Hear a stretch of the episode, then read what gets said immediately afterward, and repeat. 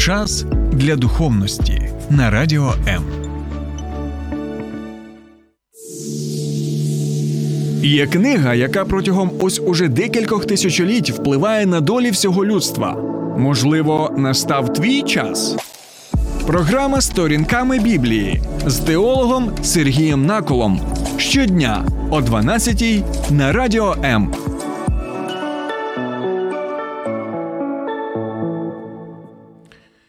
Вітаю, друзі.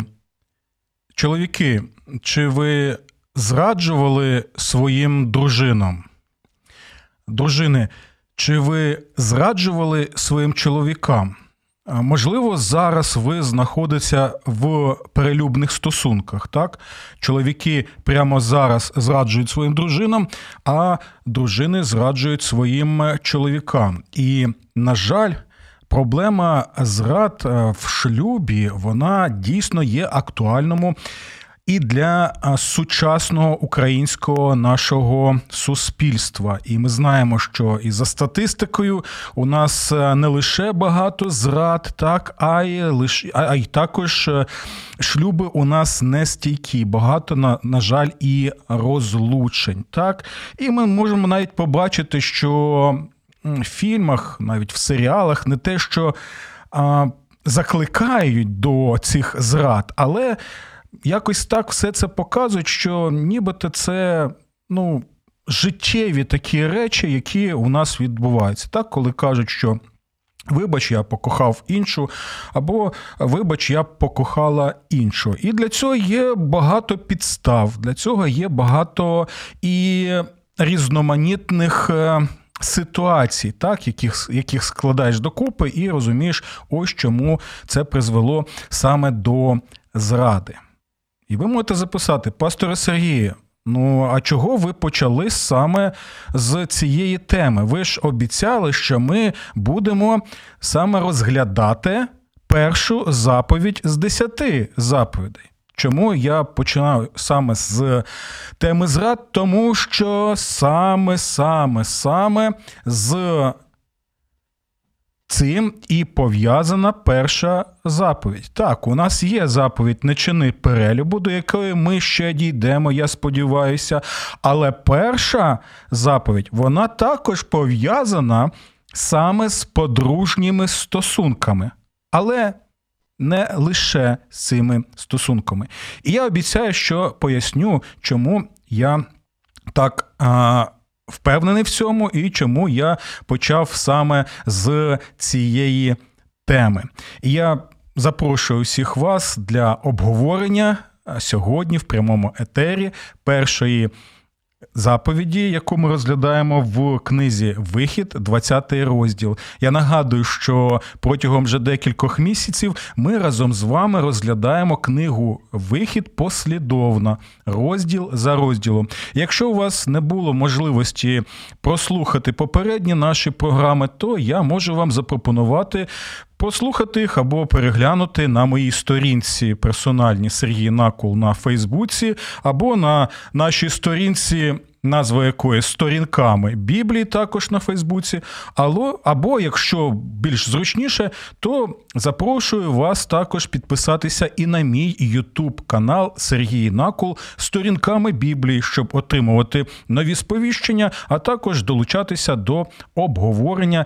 Я вважаю доволі актуальних тем. Бо нагадую, що 10 заповідей за версією Господа Ісуса Христа є серцем, серцем Божого закону, про що ми з вами вже.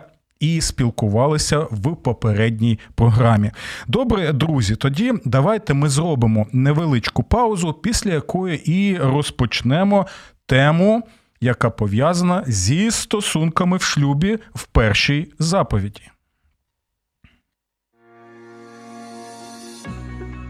Немає сил відновити стосунки, втратили надію на покращення відносин. Не поспішайте з висновками. Телефонуйте нам. Безкоштовна лінія довіри 0800 50 77 50. А також чекаємо вас на сайті довіра.онлайн.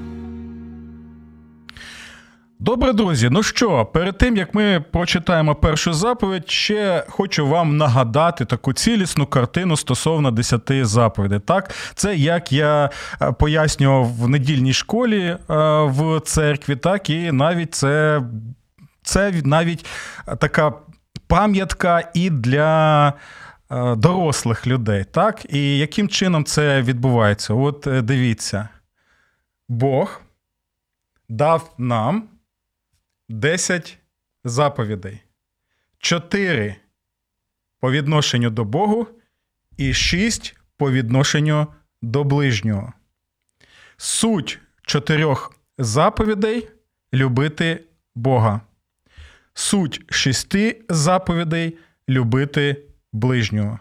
Усі 10 заповідей сумуються в двох заповідях Господа Ісуса Христа люби Бога і люби ближнього.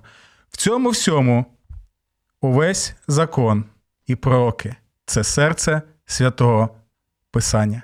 От будемо пам'ятати таку нагадайку, і, можливо, ви, можливо, вона вам допоможе краще все ж таки запам'ятовувати так, ці заповіді. І в наступних програмах я більше буду додавати до цього пояснення, щоб ви могли навіть е, вночі так. Е, прокинутися і розповісти усім, якщо вас запитають, які ж там є 10 заповідей, яким чином вони діляться, як їх застосовувати. Добре. А тепер усе ж таки почнемо розгляд е, першої заповіді. Вона коротенька третьому вірші 20 розділу знаходиться. У тебе не буде інших богів, крім мене. У тебе не буде інших богів, крім мене. В інших перекладах можна прочитати наступним чином: нехай не буде у тебе інших богів, крім мене. І чому? Перша заповідь настільки радикальна і безкомпромісна. Чому ось е, таким чином відсікаються усі інші боги, усі інші релігії, і це дійсно доволі е, така, знаєте, шокуюча заява, особливо в нашому плюралістичному сучасному контексті, де дійсно просто величезна кількість різноманітних релігій, яким е, ще й надається конституційне право існувати, так і держава також і забезпечує їм е, що захист, так і свободу прав релігії, так, релігійних прав. І чому ж тоді Перша заповідь починається саме такими словами: що нехай у тебе не буде інших богів, крім мене. І для цього нам потрібно зрозуміти е, наступні речі. Я знову і знову нагадую, що є три основних образи в Біблії, їх набагато більше, але є три основних образи в Біблії, які описують стосунки Бога зі своїм народом. Перший образ це образ батька і сина.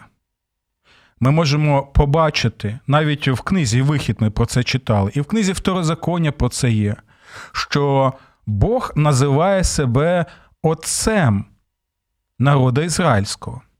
І в той же час називає увесь народ ізраїльський своїм сином. Це перший образ. Батько щиросердо бажає навчати свого сина, піклуватися про свого сина, дати йому корисні поради, напрямок, щоб він йшов тим шляхом, який для нього підготував тато. І далі ще один є образ, який знову описує стосунки Бога зі своїм народом. Це цар і слуга. Бог показує, що він є цар свого народа, але не цар як фараон, або цар Вавилонський, або цар Тирський, або римський імператор, тощо, які були поневолювачами, так і які були гнобителями і навіть агресорами. Ні, цей цар вірний цар, цей цар, який визволяє, цей цар, який бажає добра, цей цар, який благословляє. А народ ізраїльський в той же час названий його слугою. І якщо дивіться, є ці стосунки між вірним, люблячим царем, який дійсно дбає і піклується про свій народ, то він також і очікує, що те саме буде і з боку його слуги всього народу. Так, і в світовій історії є багато прикладів, навіть багато фільмів, тоді, коли показана так вірність слуги своєму цареві, так коли він навіть е, віддає своє життя, щоб захисти, захистити свого царя, або а, отримує багато поранень, але щоб лише залишатися вірним. І в той же час є багато. Прикладів колабораціонізму або зради, так, коли слуги вони зраджували своїм вірним царям, так і таким чином е, знеславлювали своє ім'я. Таким чином, дивіться, перший образ це Бог тато, народ, син. Другий образ Бог цар свого народу, а народ вірний повинен бути слугою цьому вірному слузі. І ось далі ми підходимо до третього образу, важливого для нашого розуміння цієї заповіді. Чому? Тому що третій образ це той образ, на який я вже посилався з самого початку нашої програми.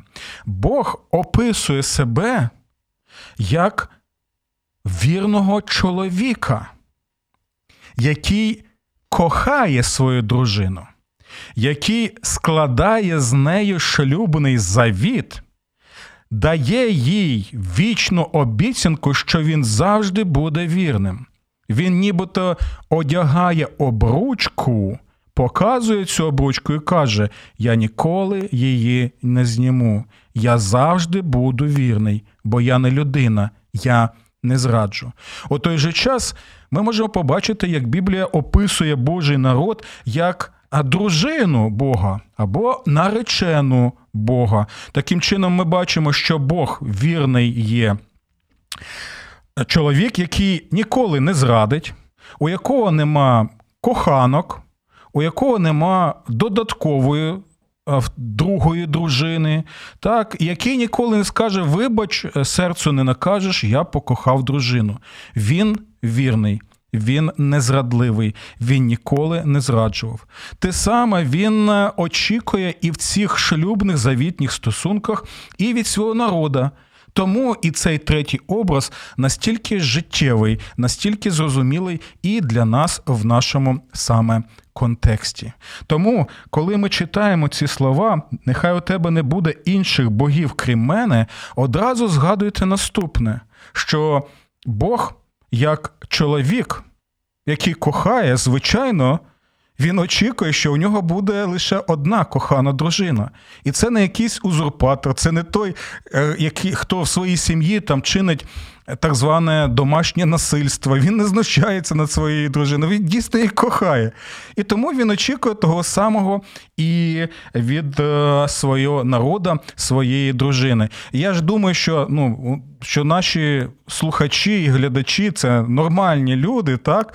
І, звичайно, е, між нами, я сподіваюся, нема збочинців, які насолоджуються тим, що знають, що там дружина йому зраджує, так, або нема ж дружин, які насолоджуються тим, що чоловік е, їй зраджує. Так, ніхто ж цього не хоче. Всі ж бажають, коли одружуються, коли дають шлюбні обіцянки, так, всі ж бажають, щоб дійсно була одна єдина кохана дружина. Ну, от те саме ми можемо побачити саме і в першій заповіді, що є один єдиний Бог. Він твій цар він твій батько небесний, він е, твій а, коханий. Можна сказати, чоловік, який кохає всіх тих, кого він називає своїми царями, своїми синами, своїми слугами і своєю дружиною. Для того, щоб краще це зрозуміти, давайте ми все ж таки розглянемо один з текстів святого Писання, який а, це доволі гарно розповідає нам. Давайте прочитаємо книгу пророка Єзекіїла, е, саме 16 розділ. Я вам взагалі рекомендую, рекомендую взагалі його прочитати, щоб побачити ось саме суть, суть першої заповіді, яка описується саме в цьому 16 розділі. Готові? Давайте будемо читати. І було до мене Господнє слово такого змісту: Сину людський, відкрий Єрусалимові його гедоти, і скажи, що говорить владика Господь до Єрусалімської дочки, столиці, твоє походження і твій рід із Хананського краю. Твій батько був аморейцем, а твоя матір хетейка. А з твоїм народженням сталося так: того дня, коли ти народилася, твою поповину не перерізали, і у воді тебе не помили, щоб ти стала чистою, тебе не обтерли сіллю, і в пелюшки не загорнули тебе. Тобто тут е, Бог через пророка Ізекіїла описує кого? Описує свій народ. Так? Він показує, ким вони були і як ставилися до цього народа.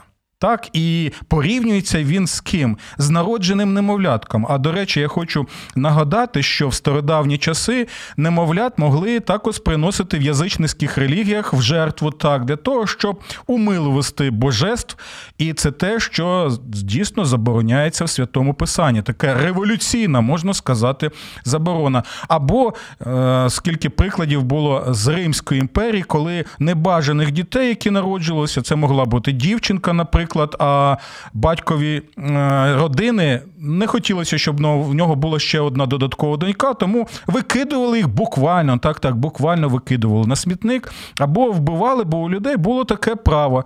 Зараз вбивають в, в, в абортаріях, так, і роблять так звані аборти, хоча це вбивство.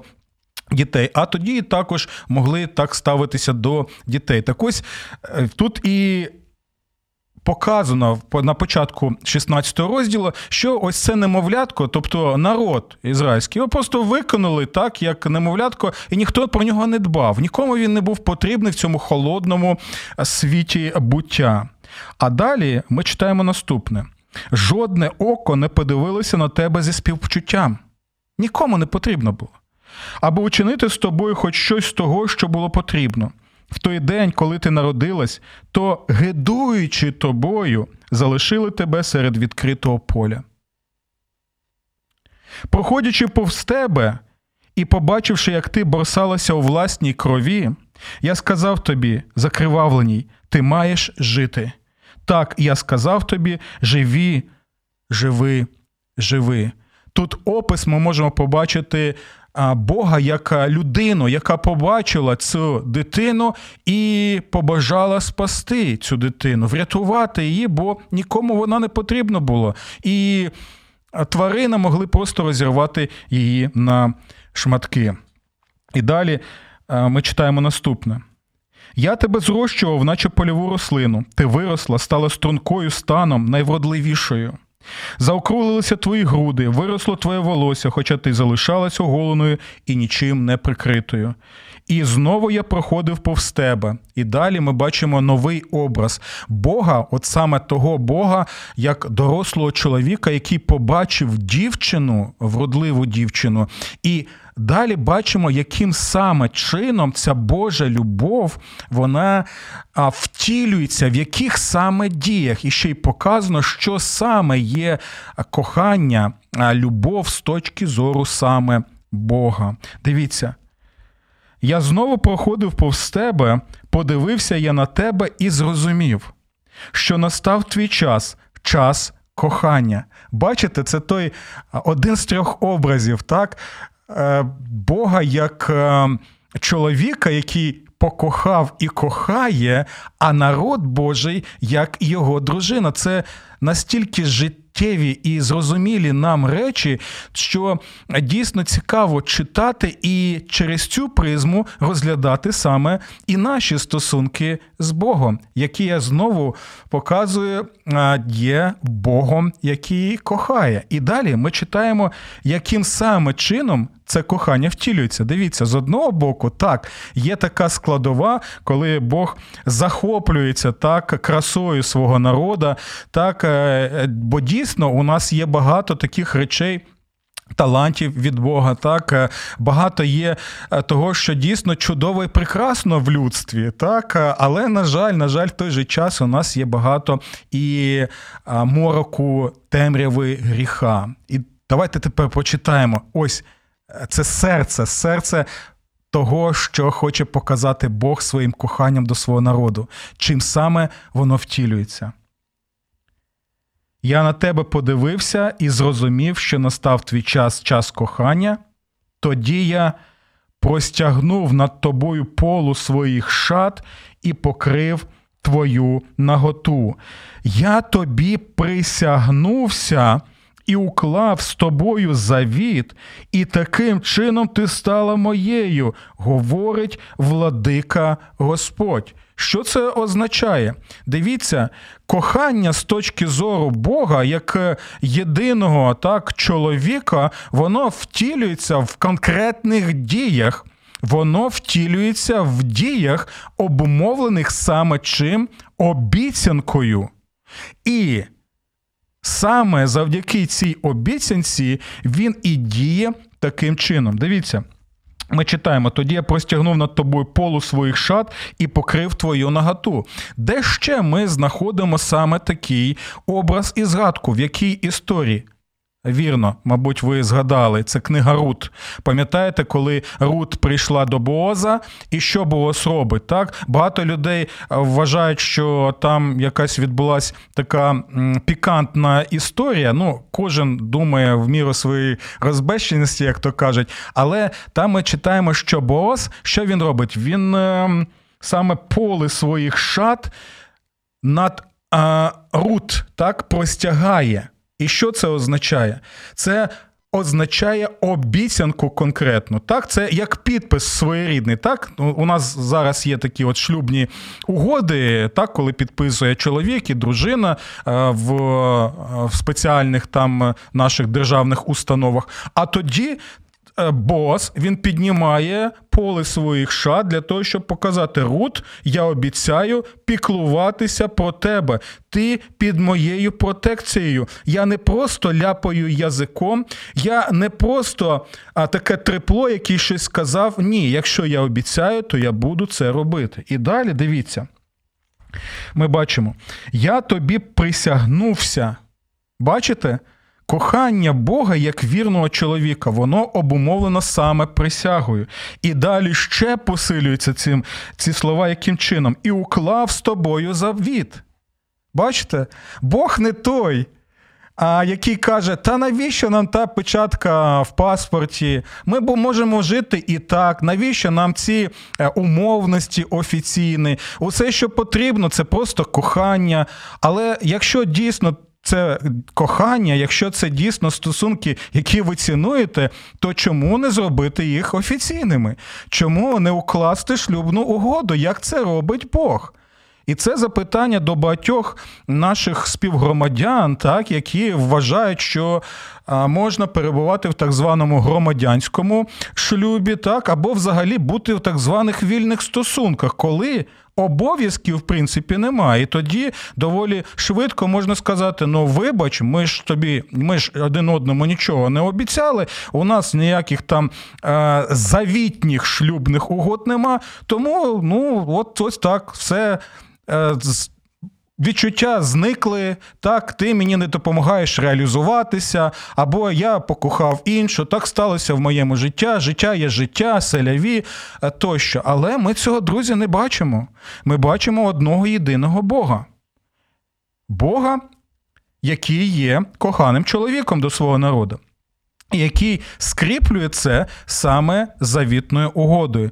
І це те, що ми бачимо в книзі Вихід, коли Бог ще складає завіт зі своїм народом біля гори Сінай. От то, що ми читаємо в 19 розділі книги Вихід, 20 розділі книги Вихід, от те, що ми зараз розглядаємо 10 заповідей, оце і є шлюбна угода Бога зі своїм народом. Це весілля.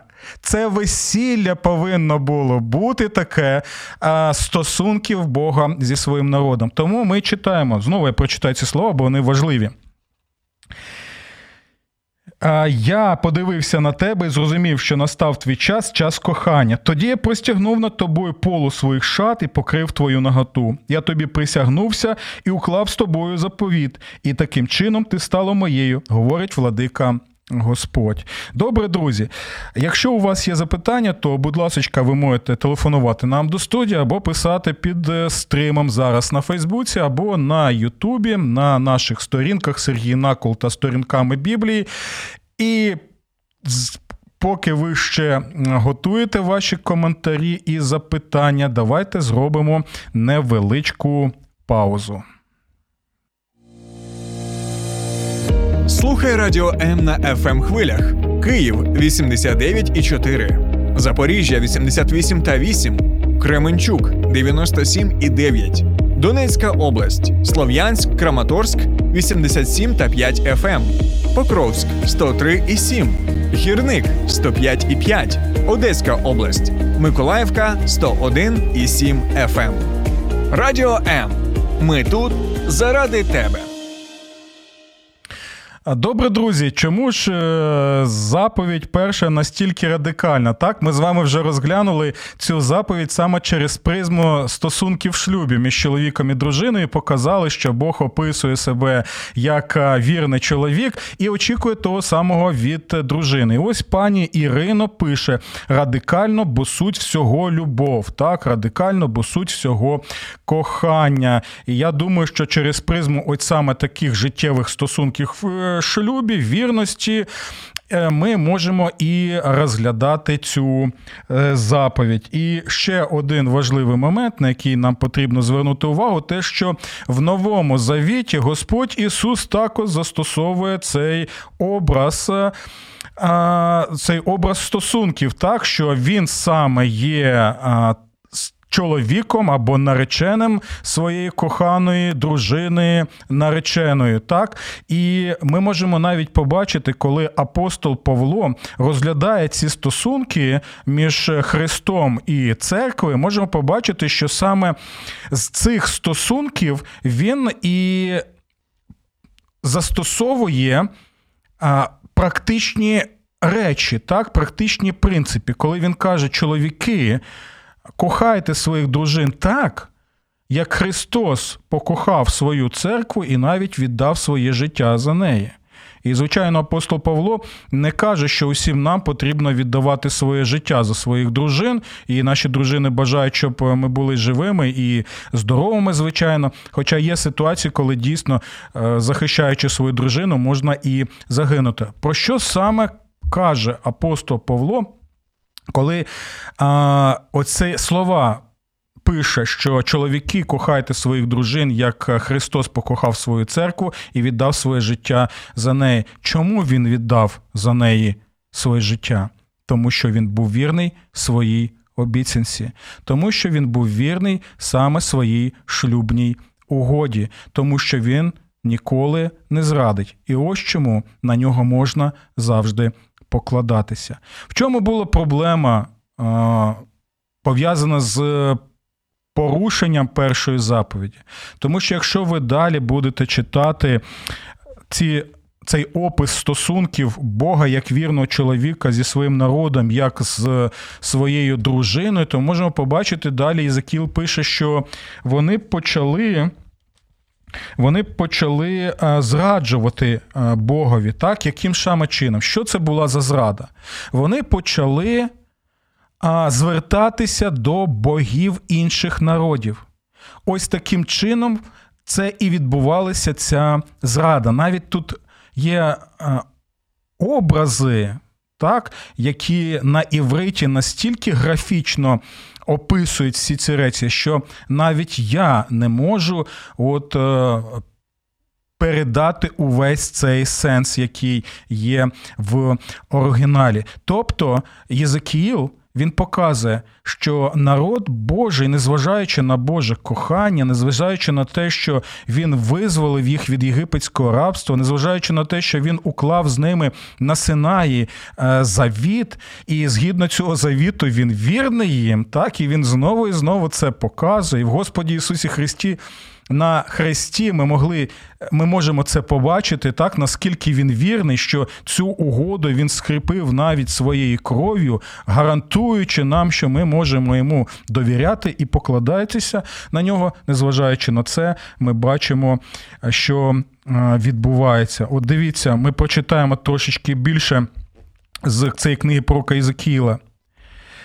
На кожному майдані ти будувало собі місця для розпусти і підвищення для ідолів.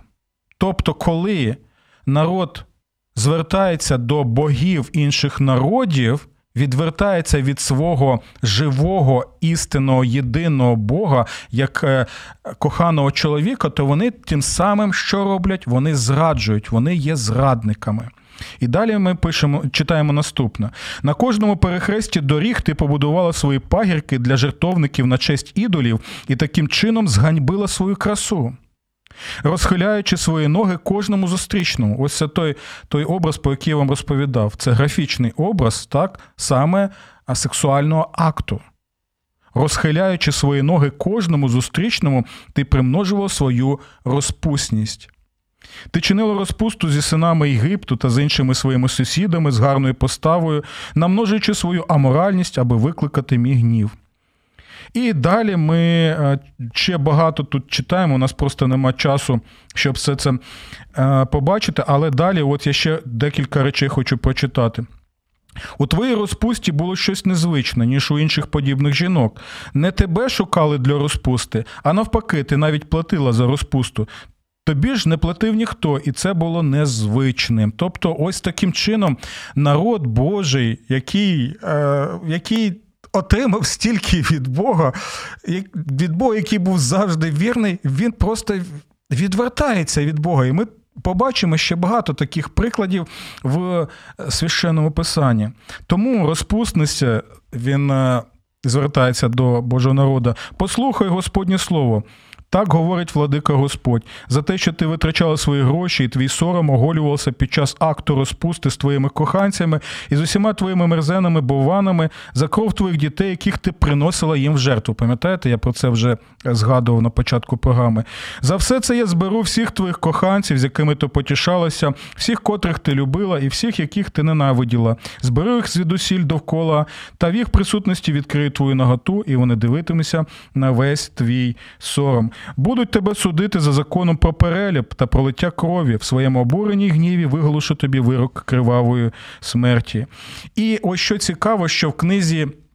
Останній Біблії об'явлення ми можемо побачити, що знову образ який? Ми можемо побачити образ церкви як дружини нареченої Христа, так? Тих всіх вірних, які залишалися вірними своєму вірному Господу Цареві Ісусові Христі, згідно цієї першої заповіді. І в той же час ми бачимо кого? Ми бачимо жінку-розпусницю так, брехливу релігію, так, яка сидить на звірі і яка впивається чим? Вона впивається вином розпусти, як пише апостол Ян, тому що він бере ці образи знову з книги про Ізекіля і з інших е, книг, наприклад, та сама книга про Осі, яку я вам рекомендую також прочитати. Але дивіться, дивіться, далі, незважаючи ні на що, Бог залишається вірний своїй обіцянці. Так? Е, незважаючи на усі ці речі, незважаючи на те, що стільки народ відвертався від Бога і був невірним, зрадливим, дивіться, що наприкінці пише про Кізекіль. Адже так говорить владика Господь: я учиню з тобою так, як ти заслужила, бо ти порушила присягу і розірвала заповіт так, той, який Бог уклав зі своїм народом. Але я пам'ятаю мій завіт з тобою. І оце слово пам'ятаю, воно не означає просто а, я згадав щось як людина. Ні. Пам'ятати означає, що це є для тебе завжди актуальним і реальним. Тому дивіться. Але я. Пам'ятаю мій завіт з тобою, з днів твоєї юності, і відновлю з тобою завіт вічний. Бачите, Бог завжди дає надію. Ті, хто відвертаються від нього, так порушують цю першу заповідь. усе ж таки у них є надія. Бог каже, що якщо ви повернетеся до мене, то на відміну від інших я не буду вас каменувати, я вас знову прийму. Це і є кохають, коха, кохаюче серце Бога. І пам'ятаєте, що коли привели до Господа Ісуса Христа жінку, яка була схоплена в перелюбі, так чомусь не привели ще її коханця, а чомусь лише її чоловіки е, притягнули до Господа Ісуса Христа. То Ісус, як ми можемо побачити, розумів, що ця жіночка, вона усвідомила те, що вона робила. Тому він каже, що йди і більше не ріши. Так, я не засуджую тебе. І те саме можемо побачити навіть, е, пам'ятаєте, в історії про Марії і Йосипа, коли ми читаємо, що Йосип.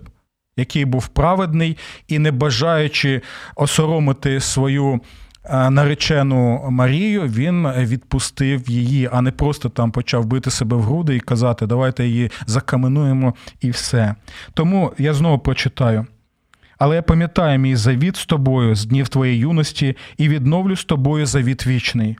Згадуючи в майбутньому свою поведінку, тобі буде Соробно, коли ти приймеш своїх сестер, як старших за тебе та й молодших за тебе. Я дам їх тобі за дочок, хоча це не передбачено умовами завіту з тобою. Я відновлю мій завіт з тобою, і ти зрозумієш, що я Господь.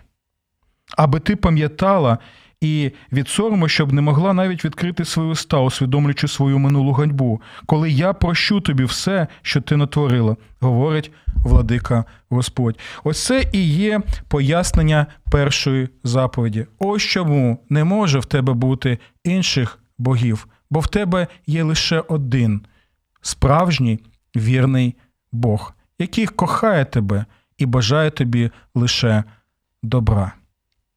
Чи актуальна ця заповідь для нас в сучасному світі? Відповідь кожен дасть собі окремо. До нових зустрічей в програмі Сторінками Біблії на радіо М. Сподобався ефір? Є запитання або заперечення? Пиши радіом.ua